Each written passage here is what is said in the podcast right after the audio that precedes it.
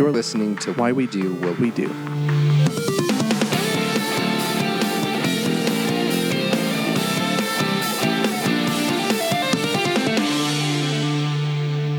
All right, this is Abraham. And your co-host Ryan O. And so this is why we do what we do, and it's just the two of us again. yes, it's been a while. it has been a while. It's Yeah. nice to be back. Yeah. Uh, super excited. We did have some folks that helped us on the script, right? Yeah. Yes. Perfect. Uh, yeah. So we'll say just right now, thanks to the Brits.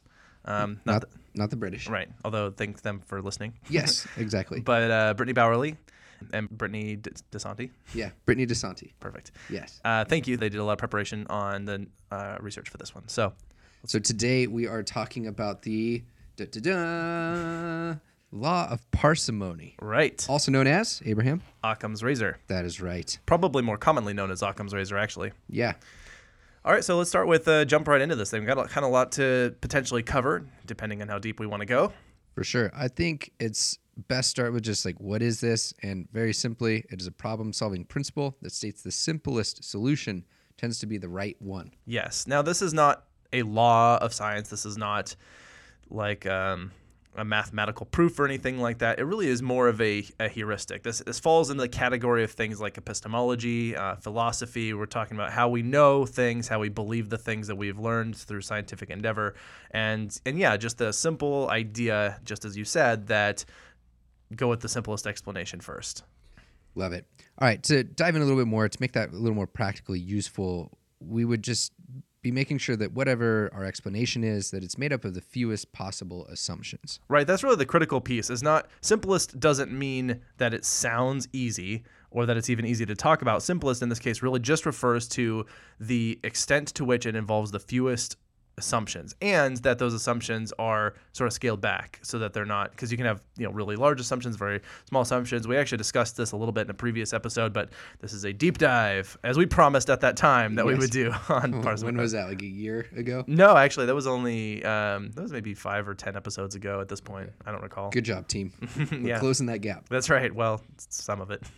There's some, Um, there's some things we billboarded up front that have still never happened. Yeah.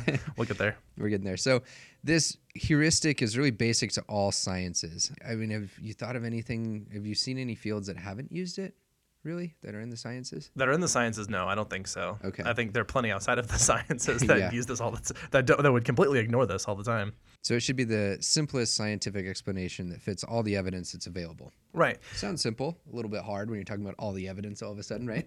that's that's a that's a tall order, but it's okay. It's the general approach of be considerate and mindful of the the number of assumptions that are required when making something like a hypothesis, right? Yes. And so when we're presented with more than one competing hypothesis, in order for us to solve the problem that we're working on, we te- we should pick the solution which involves the fewest possible assumptions, the hypothesis that involves the fewest assumptions, that sort of thing. Which sounds simple, maybe, but you're talking about now trying to fight your own history of like rewards and good stuff coming at you for the things that you've liked, right? Right? You've Or- already figured out a way of doing it. Yep. So you could be the person in academia, you could be the researcher, the practitioner, whatever it is that your role is, and something that you kind of have been developing, looking at, and believe in. All of a sudden, if there's something more simple out there, this can create a little bit of a conflict, I'd say, right? It certainly can, and so, and I think that'll be great. We'll we'll get a little bit more into some of the applications as we've discussed this further. Let's take a step back real quick and go over some of the history of this, where it comes from, who's involved in this, and that sort of thing. Okay. All right. So originally, the idea is often credited with an English Franciscan friar. He was a he was a philosopher and a theologian. He worked at with the church, and his name was William of Ockham. I wish I was named like Ryan of Donegal. because Those times were awesome, man. We should bring that back. So I don't know a lot about his uh, history. I'm gonna be straight up and honest. I haven't really dove into it.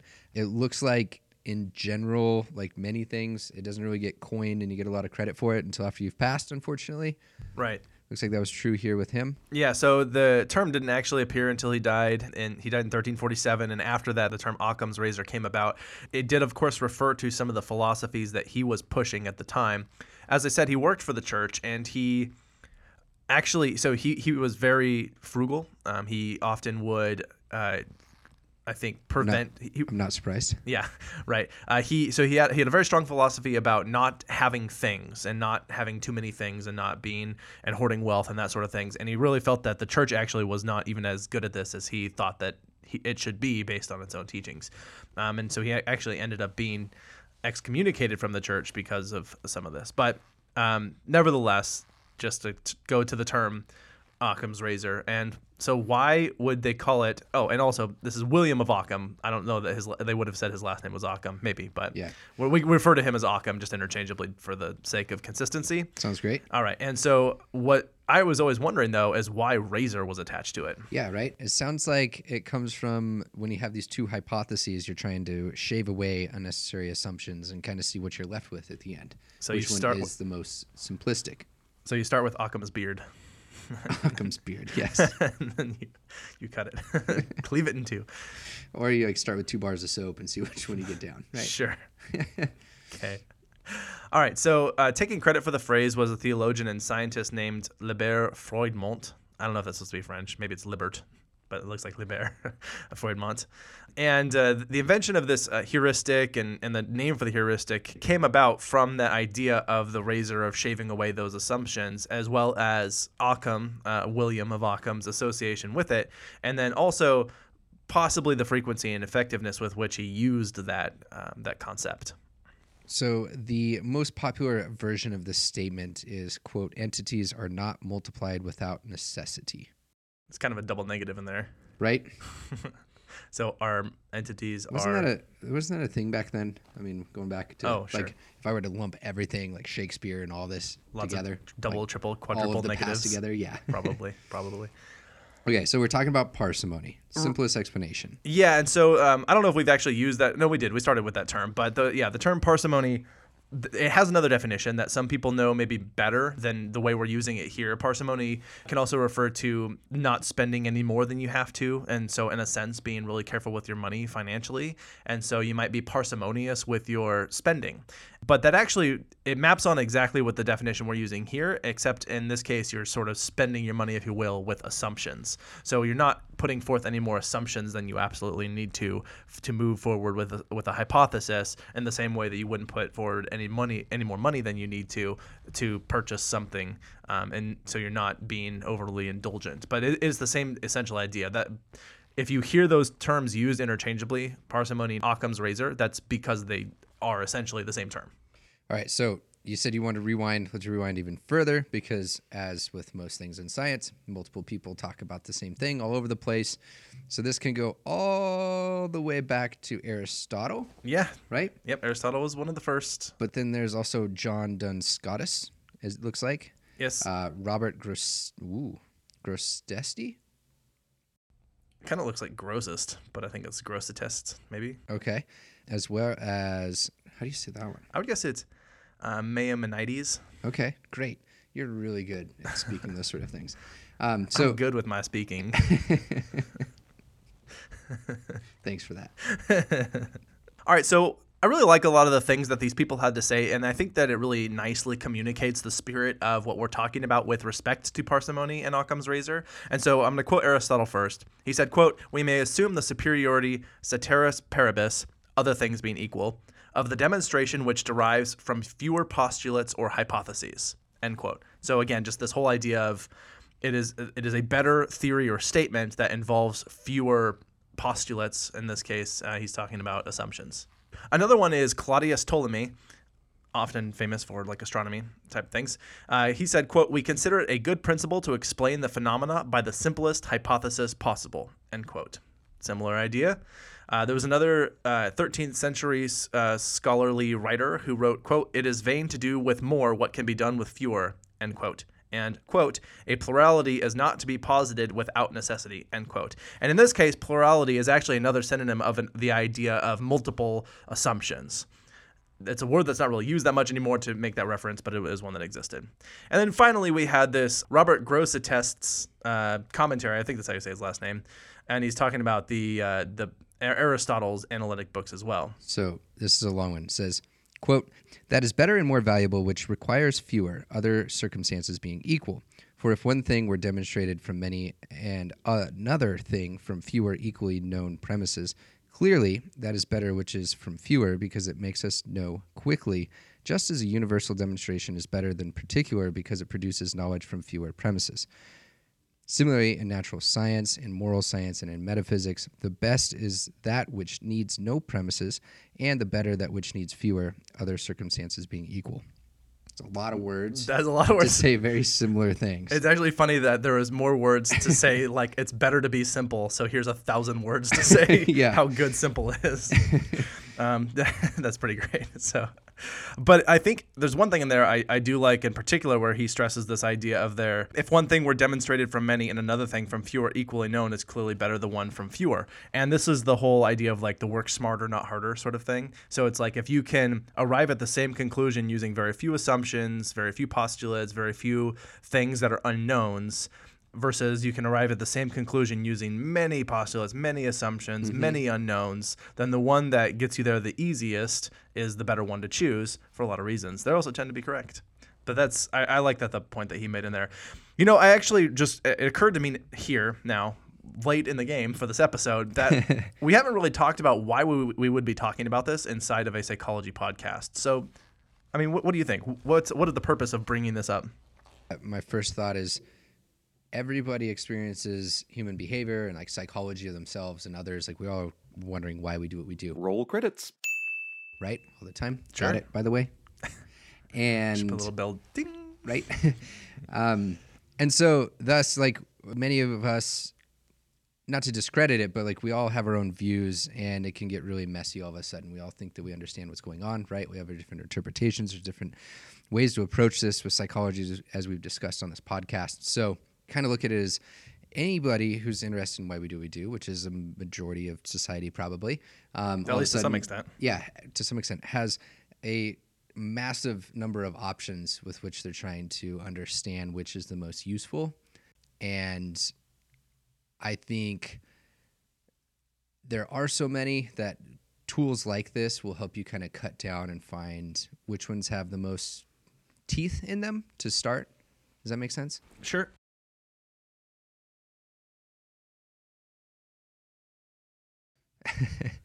I think that's where I'm at. I had another thought relative to yours, which was that when we talk about a lot of psychological concepts, and I think that we've been fairly critical of some of them sometimes, and and you know, to say. yeah, and also you know we want to be in praise of the ones that really merit that level of praise. Well, it comes up a lot that part of the reason that we become critical about something is that it, it's one of those examples of something that requires a lot of assumptions about something.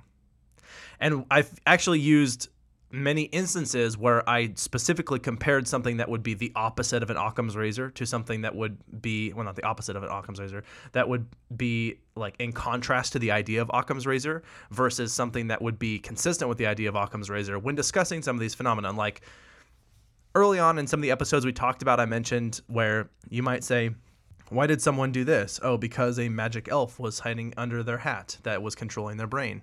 And it's invisible and it's tiny, so you can't find it and can't prove that it's not there. And that could be what's happening, but it requires an enormous amount of assumptions about how the universe works and how the world works, where it might also just be like, well, I told them to do it, and that's why they did it. Bam. right. Very simple, very straightforward, requires very few assumptions because I can you can go back and watch the recording of me telling them that person to do that thing. And that's why that's an example of an extreme version of the Occam's razor where you have something that's completely ludicrous, like a little mm-hmm. imaginary elf creature controlling your brain.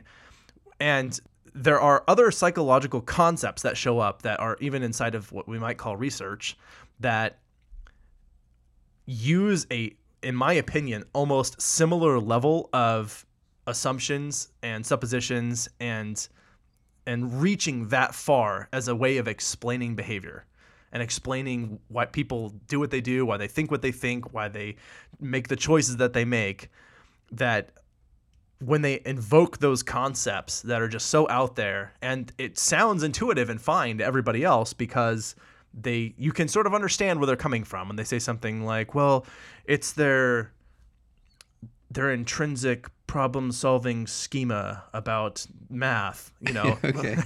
right and I'm, and I'm gonna go okay let's take a step back did you teach them how to do math Because if no, then I have a simpler explanation. Then their intrinsic schema is broken. Yeah. You know.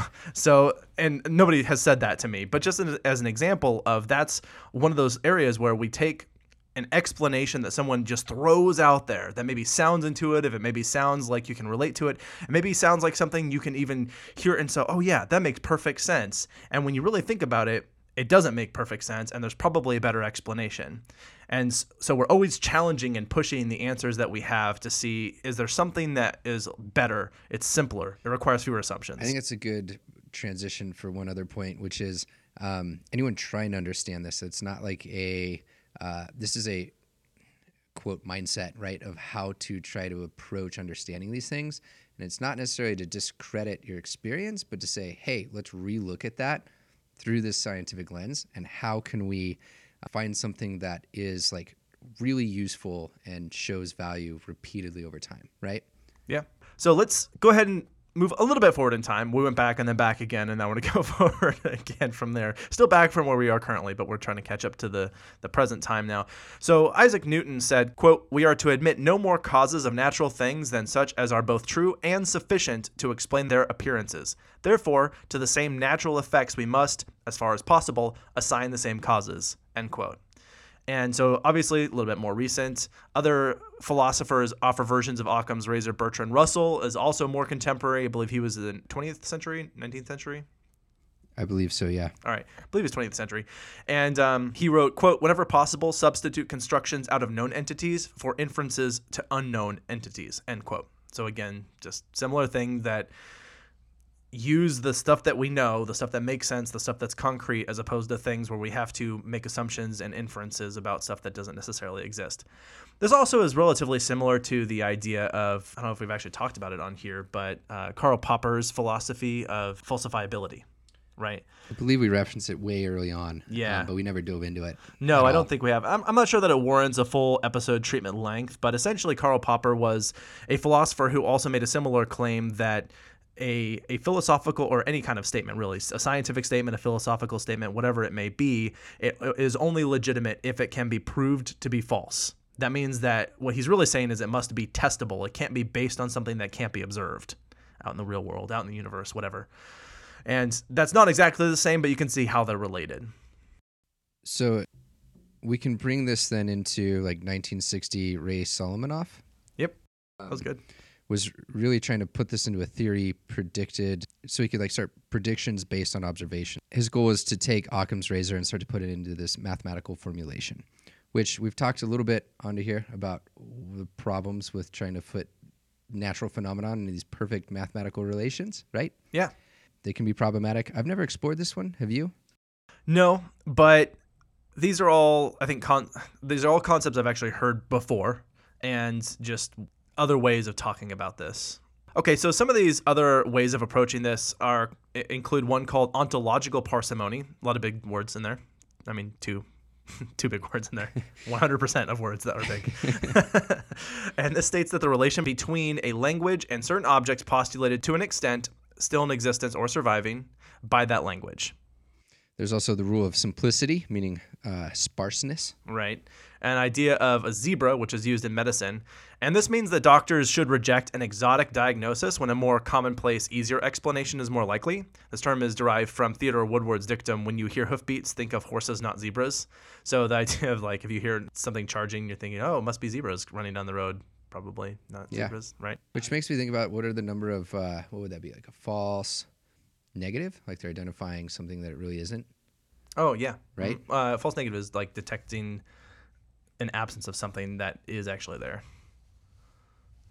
Yeah, so like, uh, does that fit where it's like, oh, we think it's this more simple one, but there might be something actually out there that's very, very, very, very rare that actually does explain this, right? Oh, uh, yeah, I suppose that could be the case. Yeah, there could be like these super rare cases. But I think the more so, let's say for example, you have something like a cold, and uh, you could you, you get a cold, and someone tells you that might be, I'm gonna make make up something that is going to be shark disease that you have, and it's fatal. Um, versus like, well, it has all the symptoms of a cold, so we're gonna assume instead it's a cold. Yeah, it makes the most sense so far. Could be shark disease, which is made up and yeah. not real, but maybe you know, but probably a cold. we'll, we'll treat it as a cold, and we'll go from there. But uh, obviously, there's some danger in that you can see because there are a lot of diseases that have sim- uh, symptoms that overlap Yeah. or intermix, or there can be multiple things going on, and so.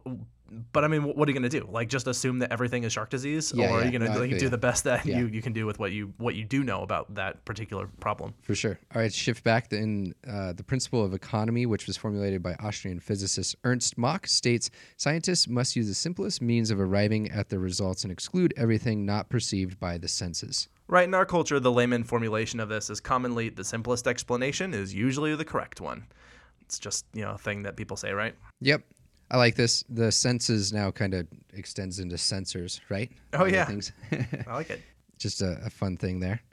Okay, so how does this all relate to things like doing research and science and all that sort of stuff with like an empirical approach to understanding like how, how does something that exists in philosophy relevant to doing actual scientific like applied scientific work So Occam's razor has gained strong empirical support in helping to converge on better theories such as uh, science and the scientific method. I think you can insert all the sciences here, right? Yeah. What- There's a lot of things that we have specific information on, but I think that we just blanket say fields of inquiry Yes. that are like science. Yeah. Yeah, that's where it is. So, uh, is this something that we can test? Yes, 100%. Perfect. Pending you get it in the right design, research design, right? Yeah, I mean, to an extent, I, th- I think there are ways that would it'd be more difficult than others, but yeah. Yeah. All right. So to test the statement, a simpler hypothesis is generally than a more complex one. You have to essentially compare simple versus comparatively complex explanations, and you have to apply it to a, a question or a problem that would be the same for both of them, so that you can actually compare what those would propose. So basically if you have the a simple explanation versus a complex explanation and the complex explanation is more is correct more often than the simple one, then the validity of Occam's razor as a tool would have to be rejected because it would be it, it would not correctly account for the better explanation in uh the situation of a particular problem. However, if the opposite were the case, which is to say that the simpler explanation is correct more often, then that would lend support to the idea of Occam's razor as a philosophical tool. And so our original statement is saying that there's empirical support for this is that this has helped us largely across all sciences get down to what is working more often, which is typically the simpler solution, correct? Yes, I, I believe that's a good way to across put the it. sciences. Perfect. All right, so in some cases, increases in complexity are necessary, but what I think is sometimes misleading inside of this is that because there are a lot of variables to consider that makes it seem like it's complex, those variables don't necessarily inherently come with more assumptions. They can, and that's often a consideration.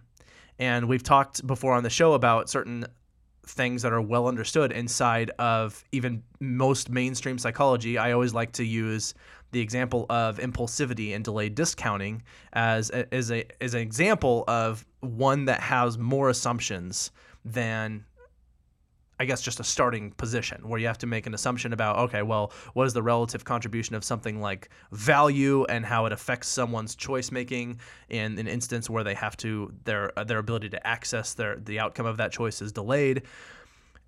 If that's a relevant variable, you have to make some assumptions about how something like value could work as something that causes or affects or changes behavior.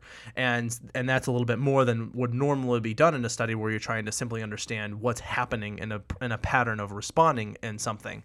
That being said, there are certainly more complex explanations that could be involved, and that one just happens to include more variables. Does that make sense? Yes. And one thing that's a little bit of a side tangent you made me realize that I want to bring up is remember as you look at anything that's out there and you're trying to like use this lens to understand what's what's better, right? Mm-hmm. Maybe for your solutions that you're looking for. Right.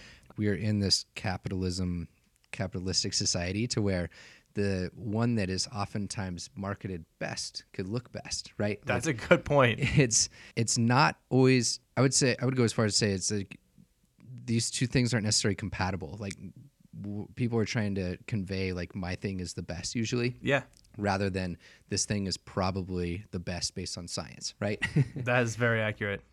I think I don't know if this is exactly in line with what you're saying, but I always like to use I like to talk about movies and use as, as an use them as an example. And so within the last year or two, there was like a Transformers movie that came out that had millions of dollars or hundreds of thousands of dollars in marketing, I'm sure. And then there was yeah, millions. Definitely It was definitely millions. millions. That's fair. and then there was the movie by uh, Wes Anderson called Isle of Dogs, which had some amount of marketing to it, but certainly not the budget that Transformers had. And the Transformers movie, not good. And the Isle of Dogs movie, very good. And so mm-hmm. that's just because one of them was going to be much more present, have a lot more marketing, tell you this is the, the best movie to go see right now. Yeah, absolutely. When really just looking at the circumstances of the economy, of like where it makes sense to put as much pressure on something as possible to get a, more, a bigger return on that investment. That doesn't necessarily mean that's the best product or the best service that you could receive. Yeah. So as you're going out there, just always question whether or not the things that you're trying to understand are like the materials you're consuming are those there because they're an advertising thing or are they there because they're trying to really say here's the value of our theory or hypothesis Well, and, and to that point, I think it is fair to point out that sometimes the thing that's marketed best is the best thing that you can get. Like that can happen too. Mm-hmm. So it's, like this podcast exactly. totally joking the best one you can be listening to. We've, clearly, clearly had that position the whole time. So. yeah right All right. okay so we where need to get at back on track. It, this show could definitely be called Side Tangents, which is great. let's just move on. can we fast forward into applications here Yeah, let's do it. Yeah. All right, great. So, how would we use Occam's razor when we're trying to do this research, when we're trying to do this? And, you know, we just talked about putting Occam's razor to the test inside of a kind of study, if you will, and, uh, and how we might apply that to try and determine if there's good evidence to support it as a as a rule moving forward in terms of how we might evaluate the quality of a hypothesis or a, a supposition or something like that. Okay. Yes. So there is a bunch of scientists, famous things out there that have apparently applied this uh, in their formulation of their theories, right? Yeah. So going into Einstein's formulation of special relativity, I know absolutely nothing about this. Uh, Beyond that, I don't know much else.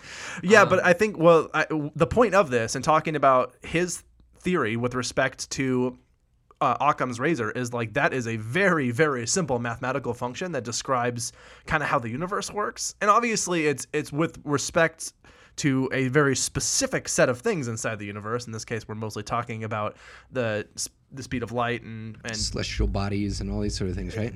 I mean, basic physics Yeah. things, right? So, e equals mc squared doesn't necessarily tell us why a kid picks his nose and eats it, but it does tell us something about how we understand things when we look into space and how we measure time and that sort of thing. So, um, it's in that way, it is a very, very simple and elegant way of representing the relation of those major variables out in the universe. I think we just found our quote that's going to help us market ourselves, market ourselves into fame. yeah, the EMC squared E equals mc squared does not explain why a kid picks his nose and eats it. yeah.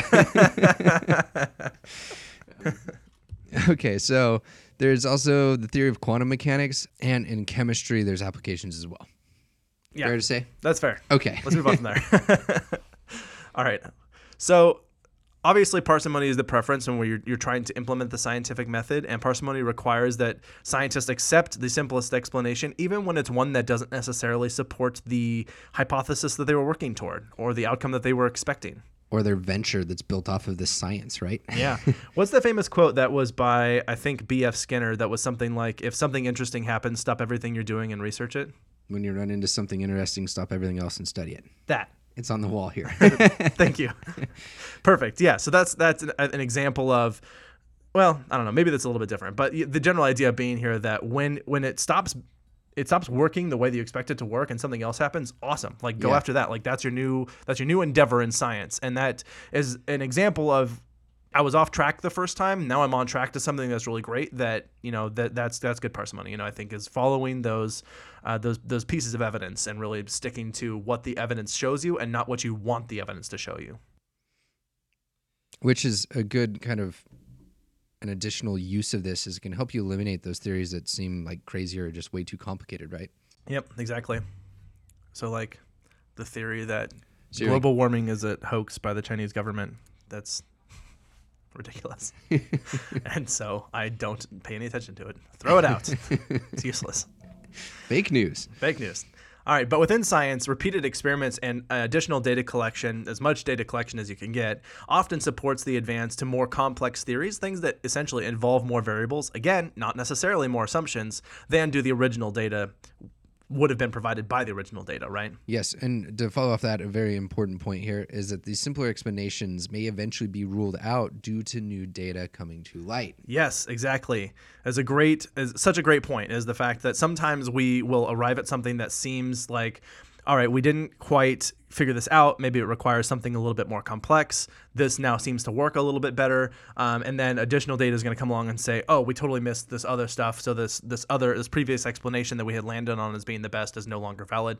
Happens all the time. Like Yep. that is what science is. I actually think that this is a really great example for what's going on in research with dark matter and dark energy out in the universe. Is that there are a lot of people trying to figure out what's going on, and essentially the, the the short version of this is that looking out into space galaxies and stars don't move the way that they would be expected to move given our understanding of gravity and and mass essentially. And so it seems like something else must be accounting for how those things are moving is one way of addressing that that there must be something out there some mass that exists in the universe that's doing this or it could be that we don't understand gravity the way that we thought we did. And so there are people who are working on trying to look at the math, see if different math is needed, trying to look at the actual things that are out in the universe and see if there's just something we're not seeing. Mm-hmm. There's a lot of different ways to approach this, and the the dark matter as a label is just to say it's unknown. We, we can even just call it there's the unknown thing out there that's Yeah. that we don't really know what's going on.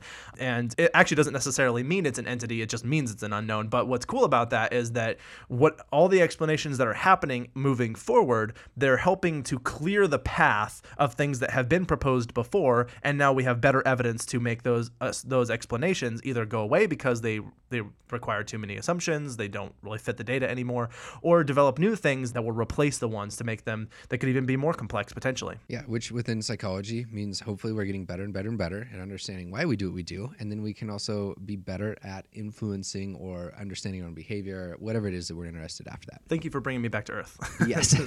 I love to go out into space. It's a problem with me. All right. So we've used so many examples from various fields of science and research, and I went out into space a couple of times, and all that was great. But let's, I really think that it would be great for us to use the time that we have left to talk about how this relates specifically to topics inside of psychology. Okay. And so one example I, I'll bring up personally is an, uh, something called facilitated communication, also called rapid prompting method. And I think there's another name too. Which, yeah, I don't remember what it is, but uh, this is actually really relevant right now. Apple, have you seen this? Uh, put out a video kind of like backing this in a way. Oh no. Yeah, like not backing, but like advertising, like the the, the typical things we see of the effects that can come from quote rapid prompting method or facilitated communication. But spoiler alert, there's a big issue here, right? Okay. Uh, yes. So we're going to have an upcoming episode that talks more about, actually, a whole episode just dedicated to the idea of facilitated communication. Went away, came back as rapid prompting.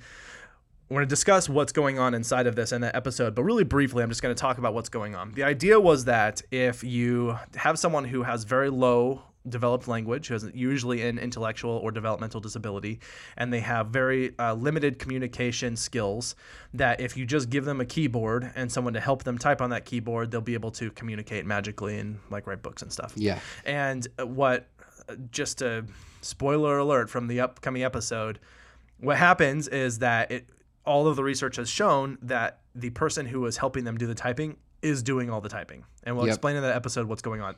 But essentially, uh, so many things came out of facilitated communication slash rapid prompting where it was people getting accused of things that they didn't do. It was people getting like college degrees that they didn't earn. Um, people doing all of this communication that was not them actually talking, that was resulting in like lives getting destroyed. It was resulting in money getting lost. It was like very high stakes type situations that was going on based off of this completely fraudulent idea. And the evidence And is it like continues. Like Yeah. there's degrees in this country that you can get that focus just on this uh, RPM. Yes, and it's amazing because the evidence is so blatantly clear on what's going on. So, if we look at and say, okay, we put someone in front of a computer and they start typing, and we have those two, we, these two explanations. One of them is that all they needed was a couple of keys, and all of a sudden, the fact that they never practiced language before is irrelevant because now they know grammar, um, and that's really cool. And the other, uh, and and because there's keys in front of them, and because their their mind reading wizard uh, can use them as a Ouija board to make them produce words, which is to say, the person who's holding them their hand and having them do the typing is going to create words for them. The other explanation is the person who's holding their hand is typing the words for them and is coming up with all of the same content, right? Mm-hmm. So those are your two explanations. And so we got to figure out all right, the one that involves the person developing magical abilities they've never had before, and the person is actually being controlled by someone who does have those abilities, which one requires the fewest assumptions? The one where the person has who, who's doing the controlling is the one who's actually doing the typing. They're the one who has all the skills and understanding of how to create grammatically correct sentences, right? And so that's those are the two comparisons and that's something you can very clearly put to the test. And the test showed facilitated communication is totally pseudoscience. Totally bunk it is inaccurate and it is harmful and there is just not room for it. There are there are more there are more. Remember when we did our uh, animal assisted therapy episode, we talked about the idea of swimming with dolphins, which in and of itself is not necessarily inherently a problem. What the problem is believing that that's going to cure autism. Yeah. Right? Yeah. and there's so many other examples of this where there are these pseudo treatments that are supposed to cure autism through some magical mechanism that is supposed to happen. There was um a restaurant I went to here locally.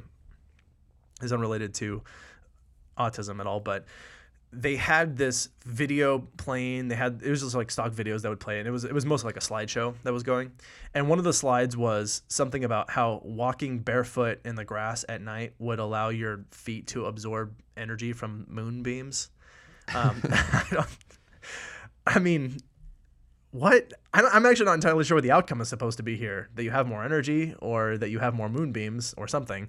But whatever is going on, like clearly we can apply an Occam's razor to this per, this particular circumstance and say, all right, can I assume that my feet absorb moon moonbeams? That seems like a big assumption. There's no reason to believe that that's the case. Can I believe that it can absorb them from walking on grass?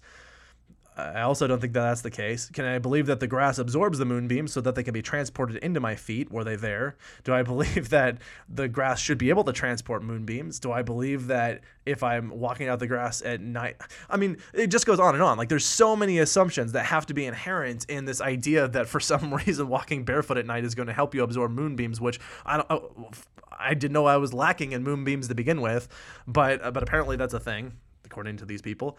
And so that's just another explanation of like that's it's a pseudoscience and it does not meet Occam's razor. It is it requires too many assumptions. There are certainly better explanations for what could be going on. I dug a little bit more into that beautiful rant that you just went on. The Moonbeams Soapbox? one? Yeah. uh, I dug in a little bit more into the Apple reference that I had. So I'm actually wrong in that it was two years ago when this came out for Autism Awareness Month, uh, 2016 of April. Video is called called uh, Dillan's Voice, and you can find copies on other YouTube channels. It just kind of gets re-uploaded and then pulled down for copyright infringement by others. I haven't found an official thing on Apple, but my point there was these things can get picked up and talked about because they at their heart are trying to focus on something that's so important, right? But this is a good example, I guess, of like something that looks and feels great could be perpetuated because it looks and feels great. That's a great point, and I'm always glad that you are here to sort of have that that angle for me where I get excited and I want to talk about things in a way that's relevant. But also, it's it is important to understand the the other side of this is why do people why do people cling on to this? Yeah. Why does it stick around? Why did it come out in the first place? And and because it offers it offers hope and it addresses something that was important, and because some nobody else was promising the kind of outcomes that they were promising. Yeah. Right. Or as you're talking about, like someone that markets very well, like Apple Yeah. and their phones, all of a sudden can put something out that looks really great. And I will say that uh, if anyone from Apple is listening to this, awesome, hit us up. B, I don't know uh, exactly what it is. It was a focus on the accessibility of like making uh, technology in the world more accessible. Okay. So maybe there's some magic going on behind the scenes here with like algorithms and things that are going on. Oh, but they meant real magic. Yeah, no. like, probably not. um, but uh, it just really, really does not look like that. It looks like uh, a perpetuation of this rapid prompting method and facilitated communication. Right. And we'll tear that apart when we get to that episode. But I mean, honestly, there are just many, many, many things inside of psychology that we could apply this to. Uh, repressed memories is another episode that we have coming up. Is is a very similar thing. That is just think about it in terms of when you have an explanation of behavior, is there a better one? Think about a, a very common way here is someone lacks motivation. Like, okay, that might be the case, but what does that mean? Does it mean that you haven't in- provided any kind of incentive? Let's say that they uh, some student isn't doing any work and like, well, they just don't want to be here. Okay, maybe that could be the case. Uh, How do you know? And what are we going to do about that? Or we'll talk about something like this person's experiencing depression because their psyche is out of line with Jupiter. I don't know. Okay, uh, maybe, probably not. Yeah. yeah. Like, what else could be a better explanation of that? Anytime you hear these explanations, it's just good to think what is a better explanation that requires fewer assumptions and sticking to what are the things that we definitely know versus the things that we kind of have to infer. If you have to infer, infer some magical entity that's controlling a brain, then that's probably not going to be the right answer very often, if ever. Um, and instead, if you focus on what what is currently going on in that person's life that would make sense of this, then uh, that's probably a better, at least, starting position to be. Cool. Love it. Yeah. All right.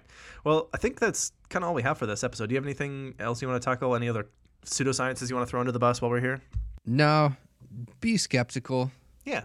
And the law of parsimony has uh, helped tremendously in my life. And that's not like what's good in my life's good for yours, but just explore it a little. Yeah. It's fun to think about in your everyday life, uh, listening to others, like when whatever environment you're in, thinking about your own reasoning as to why things happen in your own life. It's it's a fun thing. It's been useful to explore. I'll add that for myself, challenging myself, being willing to be faced with people who disagree with me, hear their arguments, try and make their arguments, and from that point of view, that's allowed me to be right a lot more often, which I enjoy doing. so, like, if you want to learn more about this stuff, be willing to be wrong about it. Like that's that's really the the I think if you can you can sit there and listen thoughtfully and consciously and intentionally to the opposition to whatever you believe, then that will allow you to have better a better way of arguing. And you might actually find that you were wrong sometimes. Um, you might also find that you were right, and now you know why the other the, the opposition to whatever your opinion is, why that exists, and why they believe what they believe. There have been many times in my life where it came down to I thought the other person was just wrong, but it turns out we just have different there are things that are important to us in different ways. That it's not that they're wrong; they just they are approaching it differently than I am. And if I were to approach it the same way they did, and I'm really specifically thinking about there's I'm not going to go over how this works necessarily, but Yeah. it was a conversation I had with a psychologist about a particular concept, and I was just thinking like, why why does it seems like you are not going far enough? It, you're not asking the right questions. Yeah. And his response was actually really great was basically i'm not interested in that element of it. I'm interested in this element of it. Like i want to see how well i can talk about it mathematically was essentially what was going on. Um, and and he's like so like that's that's where i'm doing my research is to focus on i'm like oh it didn't occur to me that like you wouldn't be interested in the things that i value. Yeah, right. right. So but i had i had to put myself in a situation where i could be confronted by that answer so that i could understand the position better and have a more informed opinion about it later. Okay, that was a lot of stuff. I love it. Any like wrap home take home points? I mean, I think I think we hit a lot of them. Just talking about be skeptical, try and challenge yourself about these things with parsimony. I will just say if you to walk away with nothing else, parsimony and Occam's razor means accepting the or leaning toward, I guess, an explanation that requires the fewest number of assumptions. That means in a way that it's the simplest, but just because it doesn't have a lot of variables do- doesn't mean that it's the simplest or the most complex, mm-hmm. right? It really has to do with how many assumptions are required for that to work. Yes. All right. I think that's a big thing. Yeah, that's great actually. I can think about how that's applicable to something I'm going to be doing later today. Thank you. You just taught me something. Great. You gave me some words. I'm glad. All right. So thanks again to the Brits, again, the British listeners. But what we're talking about here is really Brittany, uh, the two Brittany's that help us out with the scripting and putting this all together. Uh, thank you. and DeSanti. Yeah. Yes, thank you immensely. Um, it you is to our listeners. great to have you on the team. Yes, thank you to the listeners. That is Oh, I have one quick thing. Okay. It just occurred to me. So I asked recently that if you are enjoying the show and you want to support us, um, and one way you want to do that that is not by giving us money is to go leave us a review. That's great. I'm oh, act- so helpful. Yes, very helpful. Uh, we always appreciate that. Also, If you are interested in reaching out to me specifically, Abraham, I monitor the SoundCloud comments, so I'll be reading those and responding to those. Very nice. Uh, Ryan handles most of the other uh, social media stuff. yep, and uh, Miranda and Shane are actually on that often too. I Perfect. Miranda a lot on Facebook, and Shane and Miranda on uh, the Instagram. Right, and then Ryan and I both monitor the email, uh, Yes. so uh, you can reach either of us there. And then uh, the last thing is similar to the idea of leaving a review is I'm going to ask anybody who enjoys our show even a little bit to tell someone else that you think uh, might like our show. Tell them to give it a listen, recommend an episode or a topic or something. See if we can uh, reach a few more ears out there. Just a word of mouth sort of thing. Yes, thank you so much for however you help. Yeah. This is uh, Ryan O. This is Abraham. We're out.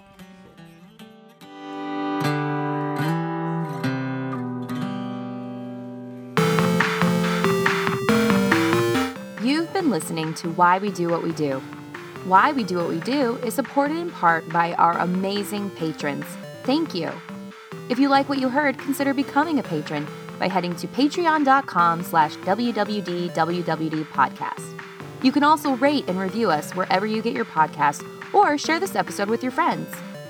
If you have any comments or questions, we'd love to hear from you.